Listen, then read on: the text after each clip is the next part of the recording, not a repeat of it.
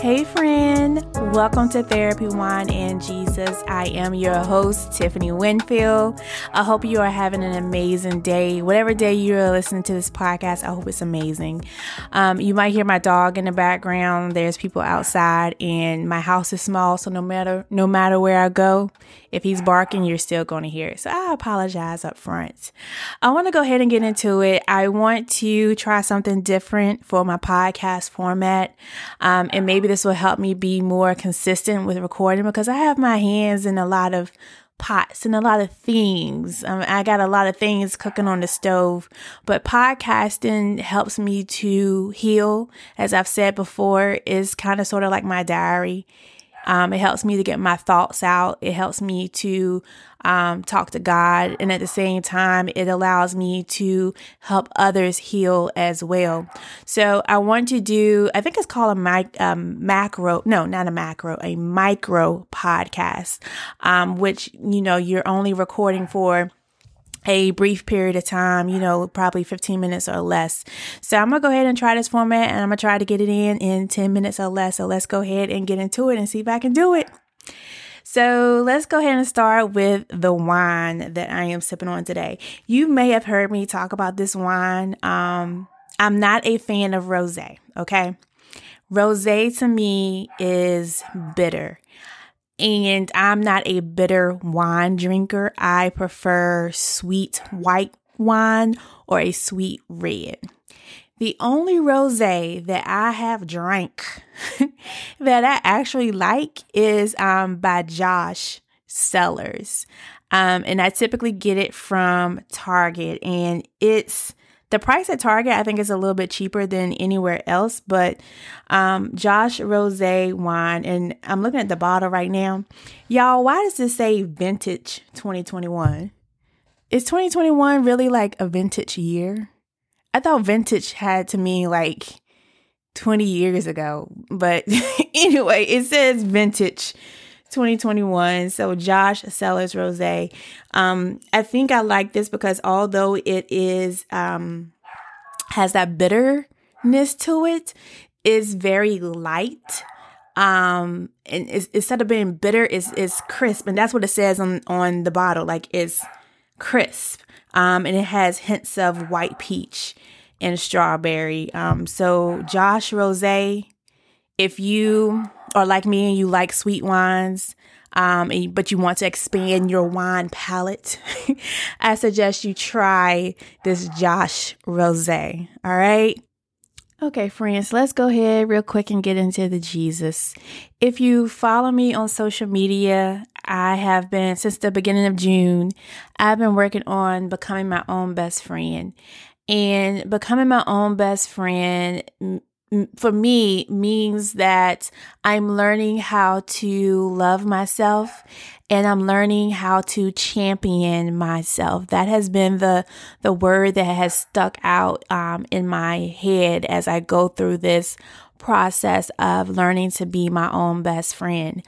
But one thing that is helping me to increase my self love um, is getting closer to God. So if I think about being my own best friend, I would want my best friend to not just encourage me with her words, but I want my best friend to also um, give me some a word from God. Help me help me to get closer to God. So I'm getting closer to God, and by doing that, I am reading my Bible on a daily basis, and I'll choose a, f- a few scriptures a day, and I'll just read and I'll meditate on them.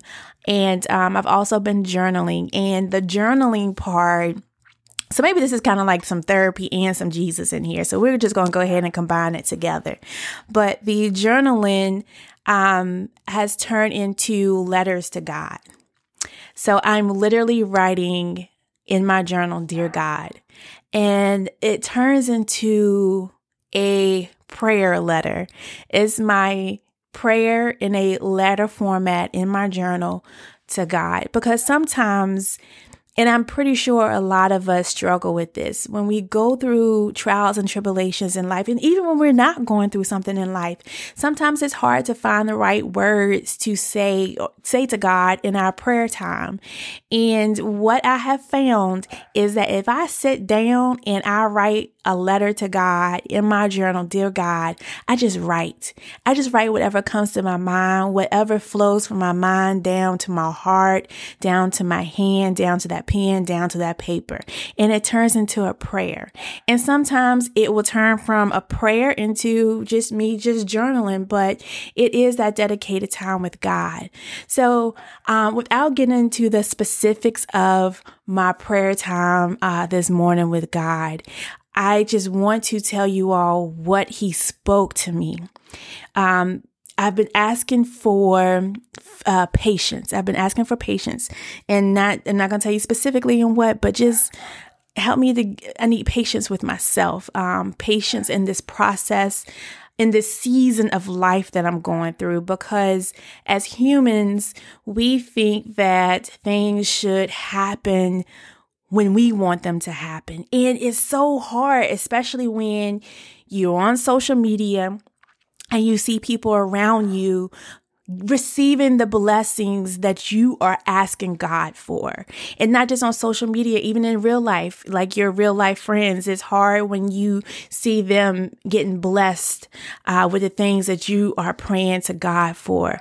And, you know, what happened uh, a few weeks ago, I kind of hopped off social media because I had a hard time seeing people happy on social media. And I'm pause right there for a second. I could not stand in that moment to see people happy on social media. And I know I'm not the only one that has done that. When you get on social media and you see the people, the couples, they're smiling, people talking about their new jobs, um, people getting married, um, people starting their businesses, um, people just smiling. It sometimes when you're when you are personally going through something, seeing those people celebrate, it brings you down, right? And it was just hard, and I had to step away from social media.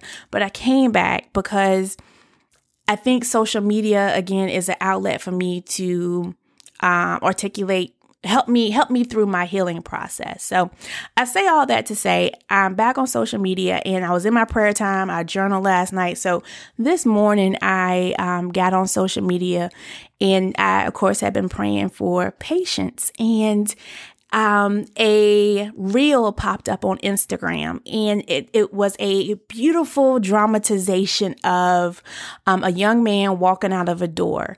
Um, like say he's walking out of a house, right? And then another man who was supposed to be Jesus was like, no, you stay on the porch. Don't come out. And the man, the young man was like, wow, like he's just standing there waiting. And Jesus like, no, you can't come out. You can't come out. But what the young man cannot see is that to his left, the enemy is waiting for him. The enemy is in the background waiting, but Jesus is protecting him on that porch and telling him to stay on that porch. So time goes by and the enemy basically goes away. And then Jesus stands there for a little while, you know, make sure the, the coast is clear. And then he tells the young man to come on off the porch. And the dramatization was for um, Proverbs 3, verses 5 through 6. Um, I'm reading, reading from the um, NIV version. Trust in the Lord with all your heart and lean not on your own understanding. In all your ways, submit to him, and he will make your paths straight. This just means wait and trust God. Trust the Lord. Wait for God's timing. And that goes along with how I said I need patience. God, I asked God to give me a word to stand on for patience. I asked for a word. And what did he say? Trust in the Lord with all your heart and lean not on your own understanding. In all your ways, submit to him, and he will make your path straight. So when I read that, when I actually saw the dramatization through the reel on IG, I cried. I cried because it was just a good reminder that I have to trust God. I have to trust this process. And when I read this verse 5 through 6, it says, verse 6, excuse me, in all your ways, submit to him. And I kind of just um, hung on to that word submit. And when I think about the definition of submit, Shout out to my girlfriend Kirsten, who encourages me and others to uh, look up definitions of words to help you really understand your scripture. So get back to the word submit. So when I look, when I think about the word submit, I think about giving something over, t- handing it over and letting it go. I'm hitting the submit button on something. It is out there in la la land. When I turn over my thoughts, my fears, my anxieties to God, this goes for all of us. When you hit that submit button, that's me hitting the button. If you hit that submit button, that means let it go. Let it go, friend. It is off in la la land. In this case, your prayers are off in heaven, up in is in the heavenly realms. Okay?